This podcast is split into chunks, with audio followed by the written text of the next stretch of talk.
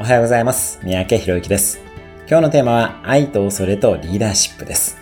リーダーとしていかに恐れのエネルギーを愛に変換できるかが重要になってきます。リーダーとは周りのために全力が尽くせる人です。そういう人に周囲はついてきます。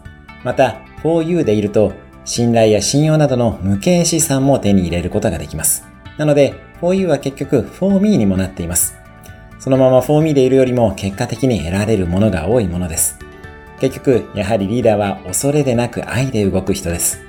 映画のスターウォーズでも愛で動けばジェダイの騎士になれますし、恐れで動くとフォースのエネルギーのダークサイドに落ちてしまいます。何をするときにも、これは恐れで動いているのか、愛で動いているのかを意識してみましょう。エネルギーをどう使うかが大事になります。誰の中にもリーダーシップはあります。もちろんあなたの中にも。